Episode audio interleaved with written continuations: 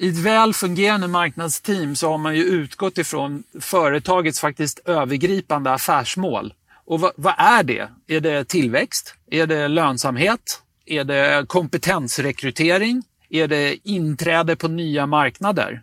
Det är ju oerhört olika agendor och givet de agendorna, vad är då målen? KPI-erna för marknadsteamet? Det skulle jag säga är helt centralt.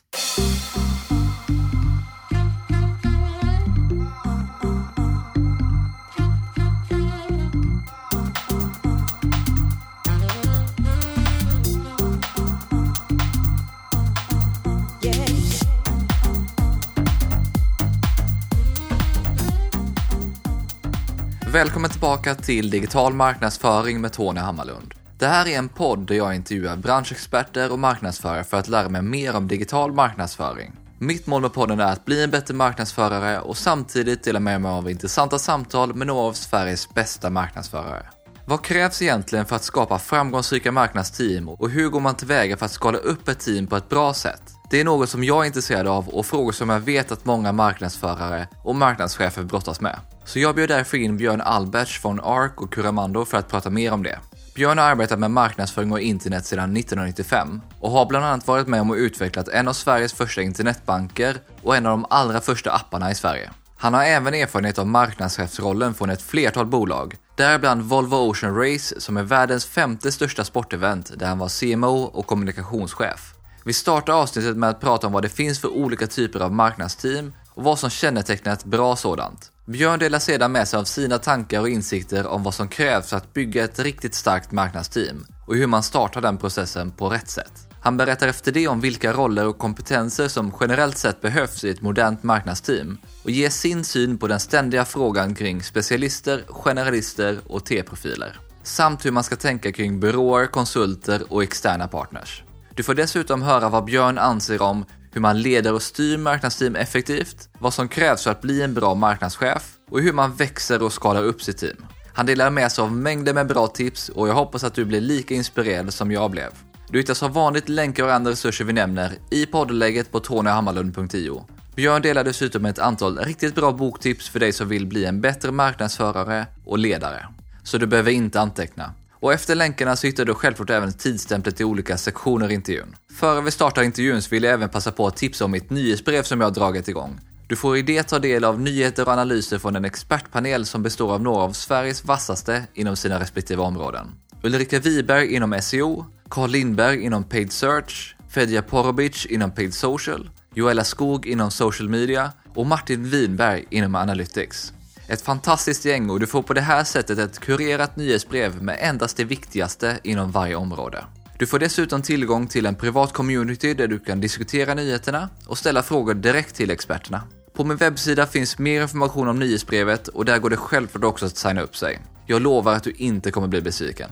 Men nu drar vi igång intervjun med Björn och han inleder med att förklara vad han anser att det finns för olika typer av marknadsteam och vad som kännetecknar ett riktigt bra sådant grovt förenklat så kan man väl säga att lite med glimten i ögat, det finns för små team och det finns för stora team.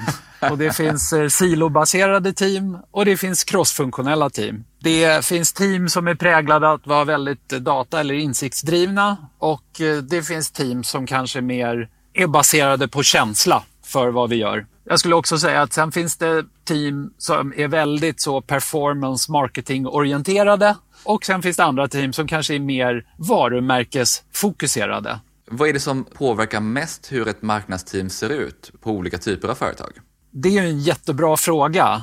Det, det borde egentligen, om man får vara lite så hardcore-orienterad, så det borde kanske vara kunskap om målgruppens köp och beslutsprocess och hur man utifrån det når de affärsvolymer som finns i marknaden. Samtidigt så på, på, företag som har varit med ett tag så går det ju inte att komma ifrån att det finns ett arv som de har med sig och som också påverkar hur teamen ser ut. Medan eh, inom ta startups så, så är det ju mer vanligt skulle jag påstå att teamet kanske är mer tiltat mot att vara ganska så hardcore kring data och performance marketing. ibland och allt oftare måste jag säga också verkligen täcker in eh, eh discipliner som organisk synlighet, SEO, men också användarupplevelse, UX som det kom att kallas för några år sedan. Innan det så hette det interaktionsdesign. Allting ändrar namn, vilket också är lite lustigt. Men det är ganska sällan det i, inom startups, enligt min erfarenhet, finns en kapacitet att också driva varumärkesutvecklingen. Men vad innebär det när du säger att man saknar den kapaciteten? Det är väl två saker egentligen. Det ena är att eftersom det är så lätt att mäta effekten i termer av försäljning när du jobbar med mer orienterad marketing så blir det ganska lätt att fokus kommer att ligga där. Samtidigt då som all erfarenhet och all, all forskning och data visar tydligt att eh, de företag som jobbar aktivt med, med sin varumärkeskommunikation över tid också säljer mer och mer effektivt. Så det är väl det, är väl det ena, att eh, det ibland saknas kompetensen att driva varumärkeskommunikationen. Den andra handlar mer om när du växer och lever i en förändlig omvärld och eh, det kan driva en stress i organisationen på att våra konkurrenter gör det, vi måste göra så och så vidare. Och då kan det hända att eh, företaget inte alltid har förmågan att hålla ihop en stringens kring sitt varumärke. Att det över tid finns en stringens i varumärket så att igenkänningsfaktorn är hög. Det är också en, en svår konst, eh, men de två saknas ibland. Ja, men det är jättekul att höra dig säga det, för det här är någonting som jag ändå har sett ganska mycket, att man just saknar det. Man fokuserar väldigt mycket, som du är inne på, performance, att leverera väldigt snabbt, men har kanske inte alltid det lite längre perspektivet. Nej. Vad skulle du säga särskiljer eller utmärker väl fungerande marknadsteam enligt dig? Det, det korta svaret, det är, de som är väl, välfungerande, de, de har ju ett driv, de är snabbfotade och de är framförallt crossfunktionella. Där det senaste kanske är faktiskt, om man bara fick välja en sak, så är det crossfunktionellt. Av naturliga och historiska skäl så är det ganska vanligt att det är lite för mycket silos för att faktiskt kunna vara riktigt, riktigt konkurrenskraftig i sin setup. Och när du pratar om att vara crossfunktionellt marknadsteam, vad innebär det i praktiken? Det finns en så klassisk, nästan, låt oss kalla det motsättning, även om det är ett starkt ord. Men det finns en klassisk motsättning då mellan, du har en marknadsfunktion och sen så har du någon typ av IT-kapacitet, en IT-funktion där finns det ofta väldigt stora silokonsekvenser. Och, och det i sin tur kan ju säkert bero på att dels är det helt olika organisationer, men sen kan det också vara att de faktiskt drivs på helt olika mål också. Och det är helt centralt att man lyckas fixa liksom gränssnittet mellan en marknadsfunktion och den IT-kapacitet man har i ett företag. Eftersom konsumenternas beteende eller för all del även köpare på företag, alltså även inom B2B. Beslutsprocessen, köpbeteendet, det är, det är ju digitalt buret. Alltså måste ju din kommunikation och din marknadsföring vara digitalt buren. Och då, då blir det utmanande om du inte har crossfunktionalitet mellan de två världarna som egentligen är en och samma då. Men i klassiskt byggda företag så är det just två olika världar. Och IT här är ju en sån värld inom bolaget och sen har vi sälj och så har vi produkt och det kan ju vara andra avdelningar också för den delen.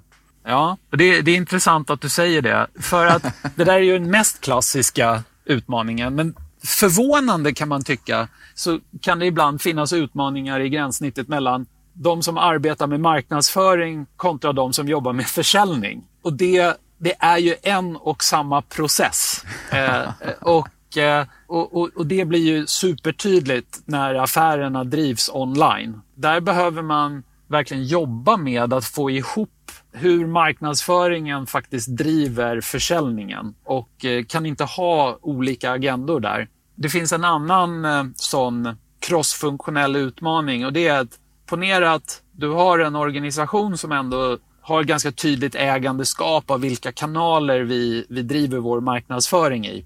Men då finns det en utmaning även där och det är du kan optimera din kanal jättemycket med hur du målstyr och hur du jobbar med dina budgetar och hur du bygger dina kampanjstrukturer och så vidare. Om du har tokoptimerat din kanal till det yttersta, vad, vad finns då kvar att göra? Ja, men precis som vi inom e-commerce ibland pratar om att den enda konkurrenspunkten som kvarstår det är last mile-upplevelsen i leveransen. På samma sätt är det ju i marknadsföring. Vad är det egentligen för content du har där ute? Och med content så menar jag då både innehåll för din organiska närvaro, men content these days betyder ju tyvärr också numera annonser. Vilket, vilket jag kan tycka det skapar bara otydlighet i hur vi pratar. Men hur träffsäkra är dina annonser och dina budskap och dina erbjudanden?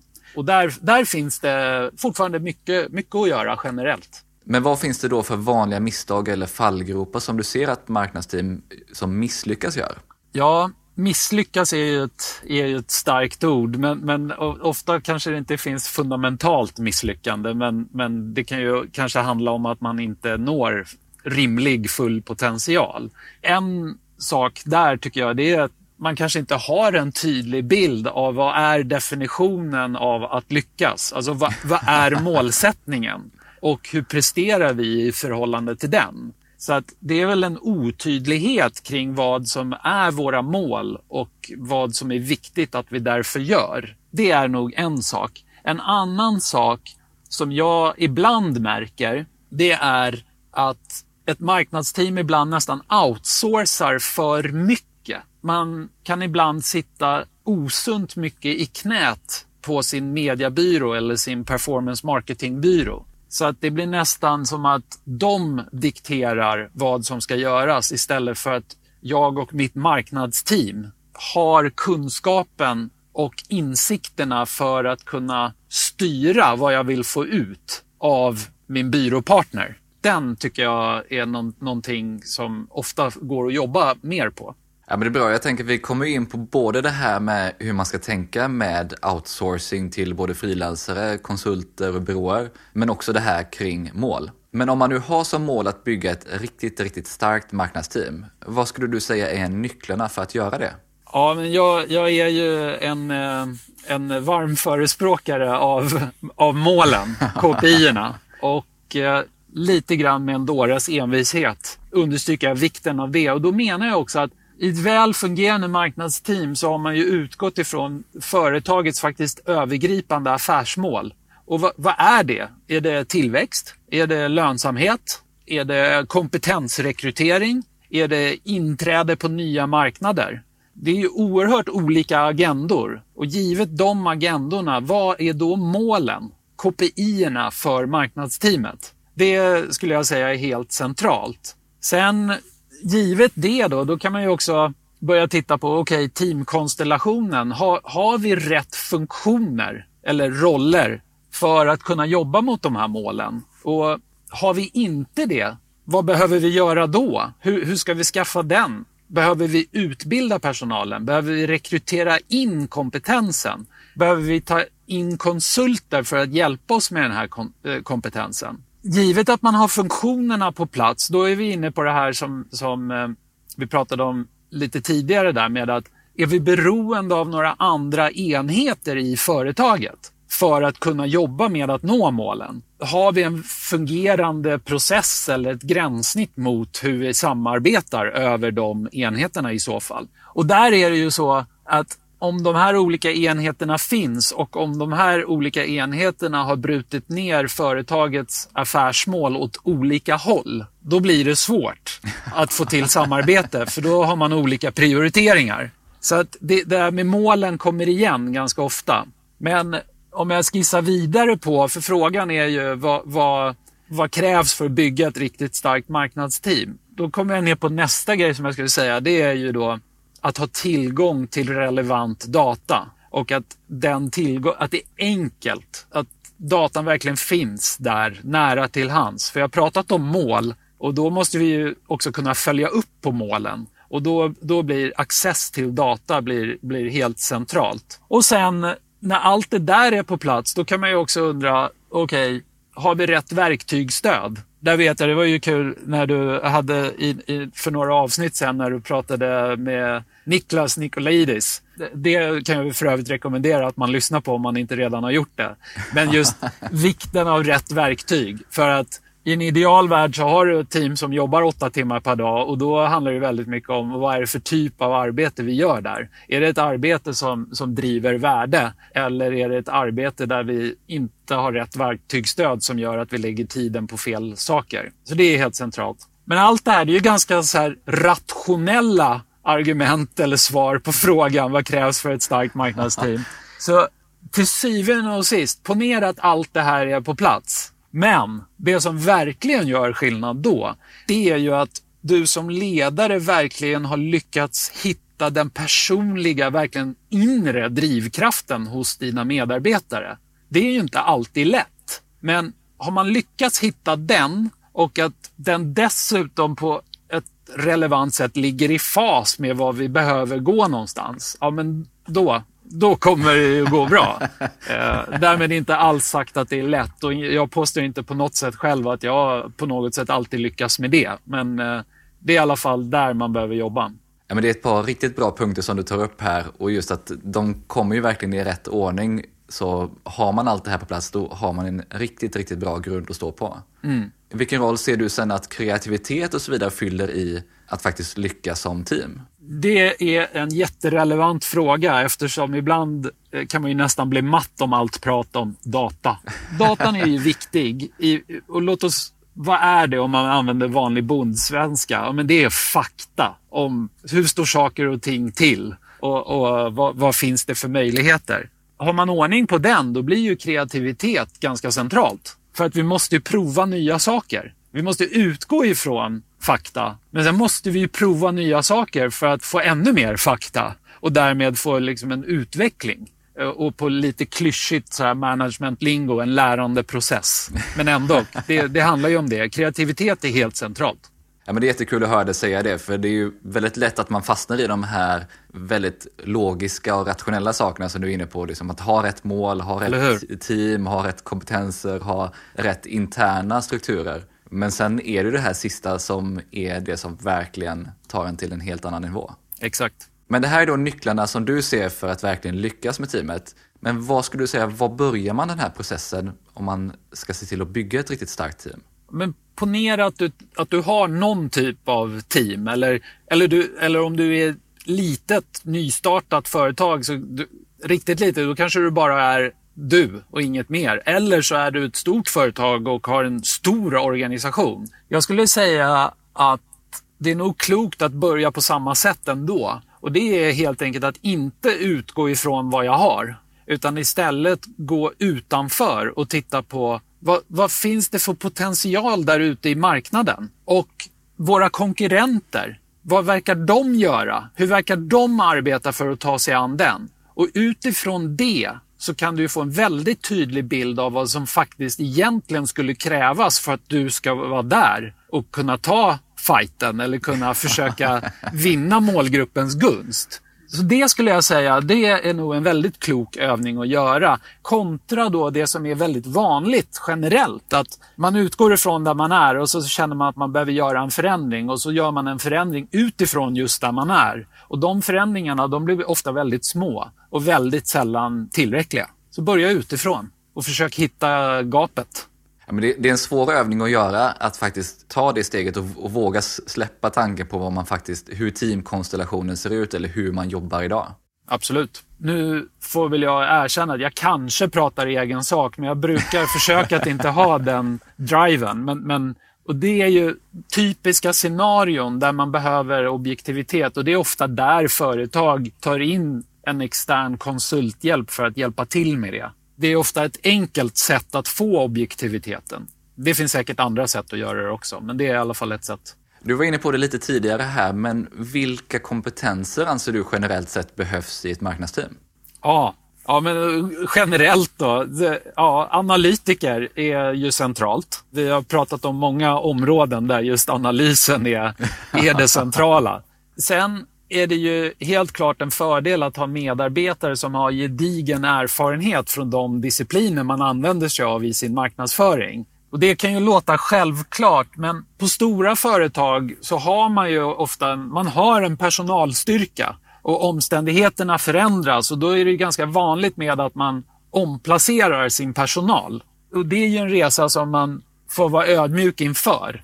Det är ju helt klart så att om du till exempel jobbar med digital eh, annonsering och eh, du anlitar en extern eh, performance marketingbyrå för, för att utföra din performance marketing. Och då, som jag nämnde tidigare, det är extremt viktigt att du inte då helt bara hamnar i knät på dem. Det är, det är ju fortfarande ditt ansvar att kunna tillräckligt mycket för att kunna ställa relevanta krav på din samarbetspartner. För att kunna ställa initierade frågor och för att kunna styra dem på ett bra sätt. Det finns ibland utrymme att förbättra där. Och det är, ja, men, och erfarenheten är faktiskt också att du får, även en performance marketingbyrå uppskattar ju en, en kompetent beställare. För det blir roligare och mer utvecklande för dem. Och eh, de känner att de levererar ett större värde. Så att eh, det är verkligen någonting att jobba på. Att försöka ha kompetens i ditt team, sakkompetens i ditt team. Möjligen i tillägg till det då, för att, att ha strukturerade, ja, låt oss kalla det för projektledarprofiler, behöver ju alla skulle jag påstå. Eh, men, men, men som är vana vid att sätta upp och styra mot mål som just kan jobba hand i hand med de kollegor som kanske har mer av den här sakkunskapen eller erfarenhet från, från området i sig. Och det är den kombon som, det är där det blir effekt. Hur ser du då på den ständiga frågan kring generalister, specialister och T-profiler? När behövs de och varför? Ja, den är intressant eh, och eh, delvis kanske lite besvärlig för att eh, om, man, om man tänker för hur ska man uppnå det som jag säkert kommer att svara nu. För det, det finns ju en begränsad tillgång på kompetens. Om vi pratar analys till exempel, ja då är det ju per definition, då behöver du specialister. Det är kanske den allra mest hardcore-funktionen eh, som du behöver i ett team. Så där behöver du specialister. Men det här jag pratade om tidigare, det här med också vikten av de här projektledarprofilerna eller ledarprofilerna, då är det ju helt klart så att om de själva har någon typ av grund i någon digital disciplin och lämpligen den digitala disciplin som de själva är satta att leda, så är det ju helt klart så att de kommer lyckas bättre i sitt arbete än de som inte har den erfarenheten. Då är vi ju verkligen inne på det här med T-profiler. Och för att e- försöka exemplifiera det, om du, om du till exempel är ansvarig för att driva paid search, SEM-agendan och du, och du har din budget och du jobbar genom en extern performance marketingbyrå, då kommer du vara med allra största sannolikhet långt mycket bättre på att driva den agendan och få till det mesta av ert partnerskap med din externa byrå. Om du har den här erfarenheten själv jämfört med om du inte har den. Det går inte att komma ifrån. Och då, då blir lite grann frågan, eh, vad hittar man dem där? Ja, men det, dels måste man ju titta då på de personliga egenskaperna, men för personer som har ett driv åt det hållet så kan det vara då individer som har jobbat väldigt fokuserat med den här kanalen, men som har någon inre drivkraft som inte handlar om att hela tiden fortfarande vara bäst på den kanalen. Utan de har en drivkraft av, som, som är i någon annan riktning. Och då, då har du ju den ena delen av T i att de har varit där och, och de har varit duktiga i det men de driver åt ett annat håll och det är där du får taket på T. Där någonstans. Men det är svårt. Det, det är svårt fortfarande på kompetens. Det går inte att komma ifrån. Vad krävs då i form av kompetens eller profiler? Och hur ser du på att många söker marknadsförare som ska kunna en mängd olika discipliner? Ofta är, eller ofta ska jag inte säga, men det är inte ovanligt att behovet av funktioner och kompetens underestimeras eller möjligen att man inte får gehör för hur viktigt det är. Så givet det så kan det ju då bli att man, att man försöker hitta allkonstnärerna, vilket ofta är ganska fantastiska individer som är oerhört skickliga. Men de har ju också ett kapacitetstak. Så det spelar ingen roll hur mycket de kan. Det, liksom, dygnet har fortfarande bara 24 timmar. Och då måste man ju fundera på, okej, okay, vad, vad gör vi åt det? Är det då att rekrytera in kompletterande kompetensprofiler? Eller är det att man ser till att det åtminstone finns någon typ av rörelseutrymme i form av någon budget så att man kan ta in och komplettera med kompetens, expertis från tid till annan så att säga. Det är min reflektion. Låt oss bara vara helt ärliga med att det är inte en one man show. Det är nummer ett. Men man kan nog komma ganska långt om man är en liten aktör. Absolut. Måste ju börja någonstans. Är man en väsentligt större aktör och eh, har mycket större medel i form av headcounts eller inte minst mediabudgetar. Då kan man ju fundera på hur använder vi de resurserna? Tror vi fortfarande att det ska vara den här eh, allkonstnären som ska komma in och göra allt som vi, en, som vi av någon anledning inte riktigt gör? Då, då, då tycker jag att då ska man tänka om. För någonstans så har du ändå någon typ av investering. Du har en investering i att du har personal. Du har kanske investering i att du har mediabudgetar och så vidare. Så att till syvende och sist är vad använder du de monetära medlen till? Du kanske borde fundera på att omfördela budgeten istället för att söka svaret hos en allkonstnär. Och sen har den här personen som sagt inte mer än 24 timmar på dygnet. Exakt. Och vi vill ju jobba hållbart även vad det gäller människor, eller hur? Innan jag fortsätter prata bygga marknadsteam med Björn så vill jag presentera veckans sponsor som är Frilansfinans. Har du funderat över att börja frilansa eller ta åt ett mindre projekt vid sidan om studier eller jobb? Men är inte redo att starta eget företag och vill slippa all administration som följer med det? Då tycker jag att du ska kolla in Frilansfinans som sponsrar det här avsnittet. Det är Sveriges största egenanställningsföretag som låter dig fakturera utan bolag eller F-skatt. Egenanställning gör det superenkelt att komma igång och är perfekt för enstaka uppdrag, mindre projekt eller då du helt enkelt vill fokusera på det du gör bäst. Det funkar lika bra för dig som vill bygga erfarenhet, referenser och tjäna pengar under studietiden, som för dig som vill kunna ta åt dig frilansuppdrag vid sidan av ditt jobb som marknadsförare. Eller för den delen om du vill fakturera något helt annat. Mer information om tjänsten och hur det fungerar hittar du på frilansfinans.se och hälsa gärna från mig. Stort tack Frilansfinans för att ni är med och sponsrar podden.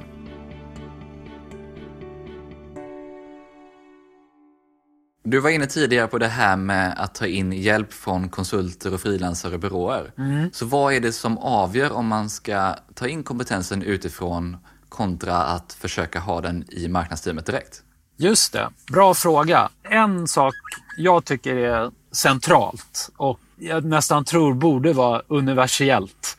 Och det är att analysen och styrningen, den måste finnas inom teamet. Och, och min erfarenhet, det ska absolut inte ligga hos en extern part. Till exempel hos en performancebyrå eller en mediebyrå. Det är någonting som jag är tämligen övertygad om.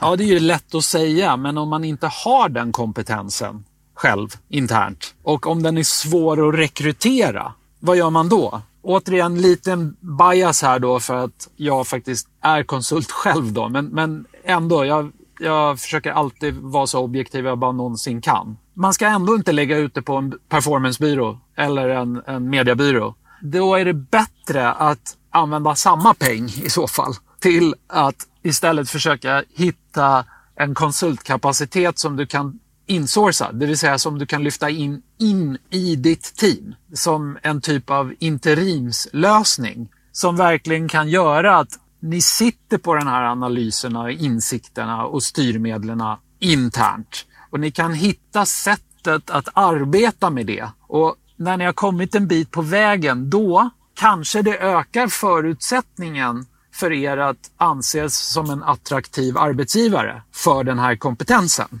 Och då ska ni ta in den. Och sen, jag tror du nämnde det här med frilansare också. Och det är absolut, fine. Det finns säkert styrkor med eh, frilansare och sen är det ju säkerligen olika på inom vilka discipliner vi, vi pratar om. Hos eh, lite större företag så är ofta en driver att plocka in enskilda. Det är ofta en prisfråga. Och då kan man fundera på, är det verkligen rätt driver? Det tror ju inte jag eftersom kompetens bör nog alltid liksom vara, vara styrande. Men jag ifrågasätter inte frilansare på något sätt. Det har jag absolut noll belägg att göra. Men, men däremot kan man ju fundera på är det rätt att ta in frilansare på liksom centrala funktioner? Vad händer om personen i fråga blir sjuk eller faller ifrån eller vad det nu må vara? Då tänker jag att det bör ju finnas en viss riskhantering i att om du istället vänder dig till en aktör som har lite mer body, som kanske har byggt upp en metodik som du och ditt team kan dra nytta av och en metodik som är liksom utsatt för test hela tiden för att den används åter om och om, om igen i många olika kontext och förhoppningsvis blir bättre och bättre. Det, det är väl en sak att fundera över. Och sen en annan sak, sen det finns ju för all del hos frilansare också. Många frilansare jobbar ju i formella eller informella nätverk, så jag säger inte att det inte finns. Men jag vet ju bara till exempel hur det är hos oss om vi har en enskild individ som är ute och hjälper ett företag någonstans. Det är ju bokstavligt talat på riktigt bara ett slackmeddelande bort. Så, så, så har den personen access till 800 experter. Eh, och det, ja, det borde ju finnas någon typ av kraft i det, tänker jag. Ja, men det är riktigt kul att höra dina tankar om det här, för det här är ju en sån fråga som man verkligen ställs inför som marknadschef eller när man försöker bygga sitt marknadsteam. Då kommer en stor fråga. Mm. Hur leder och styr man ett marknadsteam på ett bra sätt? All right. Ja, den, det, det är ju the million dollar eh, question. Om vi börjar lite personligt. Jag själv drivs ju av nyfikenhet och sen eh, x tid tillbaka så har jag styrt min nyfikenhet just åt det här hållet. Hur leder och styr man? ja, ett marknadsteam, men hur leder och styr man ett team generellt? För mig är det hittills det svåraste jag någonsin har försökt uh, lära mig. Men om jag ändå försöker då i mitt sökande efter svaret på den frågan, vad, vad, vad, hur går mina tankar? Ja, men någonstans, det går inte att komma ifrån, vikten av tydlighet. Mål och KPI, återigen, med en dåres envishet. Det rationella, det är att ha koll på dina mål säkerställa att det är tydligt för dig och ditt team hur ni är en del av, av den större helheten vart företaget är på väg. Det känns som en hygienfaktor. Att förstå er funktion i den större helheten. Sen givet det tänker jag att för att ett team ska fungera och för att man ska få ut mer av ett team så är det det som har kommit att kallas psykologisk trygghet. Och det, jag tycker det begreppet är ju jättebra. För att vara modig så behöver du ju en trygg bas. Jag tänker att det behövs mod, för det behövs framåtrörelse. Det behövs generellt förändring. Jag tycker att marknadsföring kanske till stor del handlar om just förändring. Hur kan vi göra det bättre för vår målgrupp? Eh, och hur kan vi särskilja oss genom att förändra så som andra alltid har gjort det? Och då kommer den psykologiska tryggheten in som en oerhört viktig komponent. Och eh, den tycker jag är ofta tyvärr inte riktigt på plats. Jag, jag tycker det är ganska vanligt i kulturer att... Att det saknas? Det är, inte, det är inte standard att man känner att folk är supermodiga. Det, det är vanligare att man kanske ser att människor förhåller sig till saker och ting. Nej, men, och sen utan, utöver det, det, det som jag var inne på tidigare, det här med den personliga drivkraften jag har inte riktigt lärt mig än hur, men jag har sett exempel på med duktiga ledare som har lyckats komma in på respektive medarbetares personliga drivkraft. Det som kan hända då, det, det tycker jag är magiskt. Jag är nyfiken på i någon slags kommentarer eller något kring det här om någon har något tips på det. Jag vet bara att man bör hitta det. Jag vet inte exakt hur man hittar den. Eh, men den, den är stark om man lyckas. Ja, men det är bra reflektioner. Vad krävs då enligt dig för att bli en riktigt bra marknadschef? Oh, wow, om jag visste det. uh, ja, nu kommer jag säkert bli personlig här, men eh, det kanske, det kanske är någonting att reflektera sig i då i alla fall. Jag har ju spenderat drygt 20 år i att dyka djupt i egentligen alla digitala discipliner. Men sen några år tillbaka då så försöker jag istället rikta min mitt sökande eller min nyfikenhet mot just den frågan. Och liksom vad som krävs. För, vad, vad är det som krävs för att bli en bra ledare? Jag, jag kan inte påstå att jag har hittat just de där nycklarna ändå.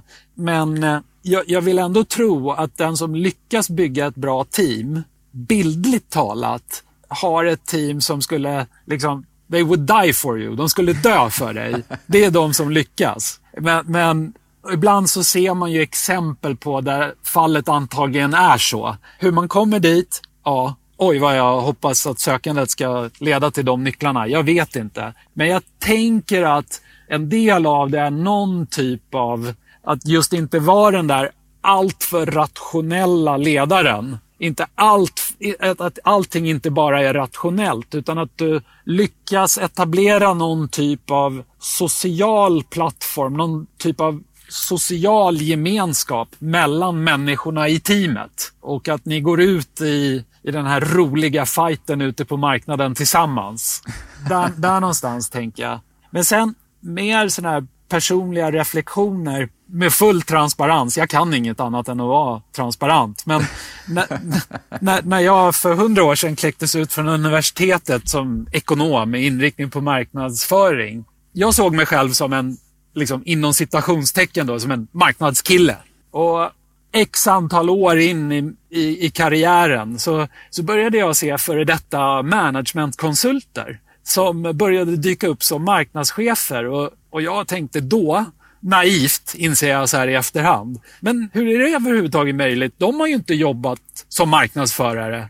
De kan väl ingenting om det. Ytterligare några år senare så, så förstod jag ju fullt ut varför. Vad är det som gör att företag söker den typen av profiler till att leda marknadsteam? Ja, men grovt generaliserat tänker jag, de är ju skickliga på att se till att det finns en grundläggande analys. De är skickliga på att styra mot mål.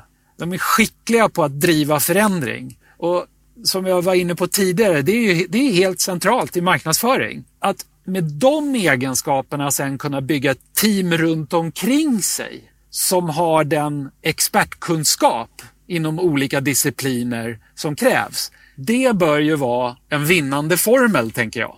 Ja, men så, så, för att försöka återkoppla till frågan, så ja, men återigen, med en dåres envishet, utifrån tydliga KPIer, hitta den personliga drivkraften, skapa en kultur där medarbetarna vågar ta egna initiativ och ta steg framåt och hitta nyckeln till hur du då får teamet att gå all in för det här. Ja, men det är jättekul att höra dina reflektioner, både rent rationella men också dina personliga reflektioner kring vad som faktiskt krävs både för att leda ett team lyckat men också vad som krävs för att bli en bra marknadschef.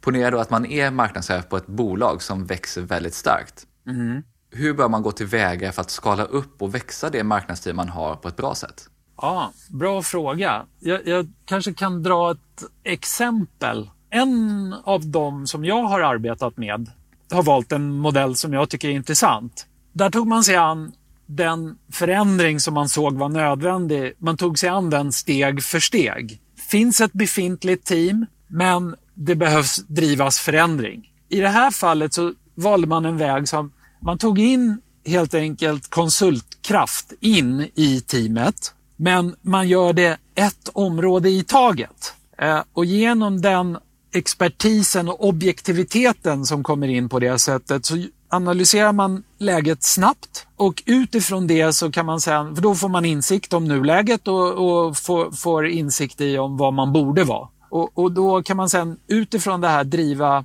genom den här konsultkraften inne i teamet kan man sedan driva nödvändiga förändringar i arbetssätt, i analysmodell, i hur man styr och hur man får saker gjorda. Sen får teamet eller de som ansvarar för de olika områdena, de får sen följa med och ta vid så att man överlappar under en period och på det sättet uppar, om man använder ett lite konstigt ord, men man, man uppar förmågan i det befintliga teamet genom att man har skjutit in en, en vitamininjektion, alltså i, i form av objektivitet och kanske mer uppdaterad kompetens inom ett område. Men också kan vara lite, även om kompetensen kanske finns i det befintliga teamet, så kan det vara att den har fastnat i, i befintlig struktur eller i befintlig kultur. Och sen då, när, när man har tagit sig an ett sådant område, då, i, i det här exemplet, då går man sen vidare till nästa område. Och så repeterar man det här. Och så tar man det här steg för steg. Och det just i det här fallet jag pratar om så det har ju mottagits oerhört väl i teamet också. De tycker att det är roligt. de får ju en personlig utveckling. De känner ju sig vassare. De känner ju att wow, jag har fått uppdaterade angreppssätt för att, för att kunna göra ett ännu bättre jobb. Och vad, vad, är, vad, är, det för områden jag pratar om? Bara, så att man, bara för att försöka vara tydlig kring det. Men det kan ju till exempel vara att, ja, men, okay, först så går vi in och tittar på konverteringsoptimering till exempel. Ja, så jobbar vi med det. Ja, nästa grej, det är kanske att man tar sig an, nu tittar vi på vår synlighet, organiska synlighet i sökmotorerna, SEO, och så tar vi oss an det. Nästa steg det är kanske hur jobbar vi med bearbetning och, och, och, relationsbyggande med vår befintliga kundbas, CRM och så vidare. Så väldigt så metodiskt steg för steg tycker jag funkar väldigt bra. Ja, men det låter som ett väldigt bra arbetssätt att göra om man både vill på något sätt då kompetensutveckla och utveckla den egna organisationen, mm. men också driva den förändringen framåt. Men om man befinner sig i situationen att man behöver växa teamet ordentligt. Ja. Man behöver anställa eller man behöver outsourca till andra. Hur ska man göra den processen om man helt enkelt måste skala upp? Ja, jag fattar. Ja, men, återigen, jag, jag, jag tror vi touchade det lite grann förut. Det är att inte utgå ifrån vad man har nödvändigtvis. Utan, utan istället titta på vad skulle krävas för att vara där vi ska vara. Det jag pratar om det är ju egentligen i form av för att nå våra omsättningsmål eller, eller andra viktiga affärsmål. Utgå ifrån det för att sen försöka titta på, okej, okay, vad krävs för att vara där? Och när du vet det, då kan du titta på vad du har. Och däremellan har du sen din liksom, agenda för vad behöver vi skala upp med? Det är väl helt centralt tycker jag, för annars så kommer du nog inte komma dit du ska vara om du utgår ifrån där du står. Precis, att man försöker rekrytera in fler personer bara utan att ha tanke på vad vi faktiskt behöver för att komma dit. Ja, precis. Och, och tänka på, det är ju, alltså vi är ju människor och när man jobbar med ett team så jobbar man ju per definition med människor. Men, men det finns någonting i det här också där man antagligen behöver göra lite övningar där man faktiskt tittar inte på människorna för ett ögonblick utan man tittar mer på funktioner. Vad är det för, för funktioner som krävs för att komma dit? Och sen kan man försöka hitta, har vi rätt individer eller vad är det för typ av individer med kompetensprofil och annat som behövs? Så det är väl en, eh, en sak att försöka lite grann rationellt frigöra sig från relationer och eh, individer för att försöka hitta kärnan i det och sen koppla på det, personliga i det. Det här är de sakerna som är viktigt att göra om man ska skala sitt team. Men vad finns det för vanliga fallgropar eller misstag du ser hos företag som försöker skala upp sitt team eller ta in mer resurser? Ja, just det. Ja, men det, det är att man först inte har tänkt igenom hur det är tänkt att fungera. Alltså i ett lite större perspektiv. Vilken funktion är det som den här personen ska ha? Och vilket ansvar för vilka mål ska den här funktionen leverera mot? Och hur ser gränssnittet mellan den här funktionen ut mot andra funktioner som är nödvändiga för att den person vi tar in ska kunna lyckas med uppgiften. Ja, men den är riktigt intressant för då flyttar man ju lite fokus från att bara vi ska ha in en person som jobbar med den här kanalen eller det här arbetssättet till att se vilken funktion och hur ska den interagera med resten av teamet. Exakt. Man, att ta det mer kontextuella greppet på det också. Innan vi avslutar så tänkte jag kolla om du har några sista tips eller råd som du vill skicka med, med mig eller andra marknadsförare som vill bli bättre på det här eller lära sig mer om att skapa bra team. Oh, wow, att ge så konkreta råd, det, det, ska man nog akta sig för. Men, men eh, ja, föga förvånande så det första jag svarar där det är ju ja, men tydliga mål är centralt. Det börjar där. Men sen nyfikenhet och inre drivkraft, det är nyckeln till framåtrörelse. Och det sista jag skulle vilja säga som är mer, som vi inte överhuvudtaget har pratat om, men eftersom du undrar så här, några tips sådär. Och jag själv tycker att det är superintressant att följa Harvard Business Review för att få insikter, inspiration och, och ta del av kunskap om just hur man bygger team och hur man utvecklar människor. hbr.org tror jag det är. Sjukt bra tips. Ja, men det är riktigt bra tips där för att avsluta med. Så jag får tacka så mycket för idag Björn. Det här var sjukt intressant att prata om. Jag är jätteintresserad av just att bygga team på det här sättet och vad det är som faktiskt ligger bakom det. Att inte bara titta på ett team och se att det har funkat utan att faktiskt förstå vad är det som gjorde det. Eller hur? Nej, men det, det är spännande och det var oerhört kul att, att bli ställd ett antal frågor som tvingar en att själv reflektera över vad, vad har jag lärt mig så här långt och vad behöver jag mer lära? Så att eh, det ska bli spännande att se om det, om det dyker upp några tips från, från dina lyssnare också. Ja, men det brukar alltid bli bra diskussioner där. Stort tack för idag Björn. Tack! Att skapa marknadsteam och leda dem framgångsrikt är en stor utmaning. Så det var fantastiskt kul att få prata med Björn om det här då han har lång erfarenhet som marknadsförare och ledare i en mängd olika roller.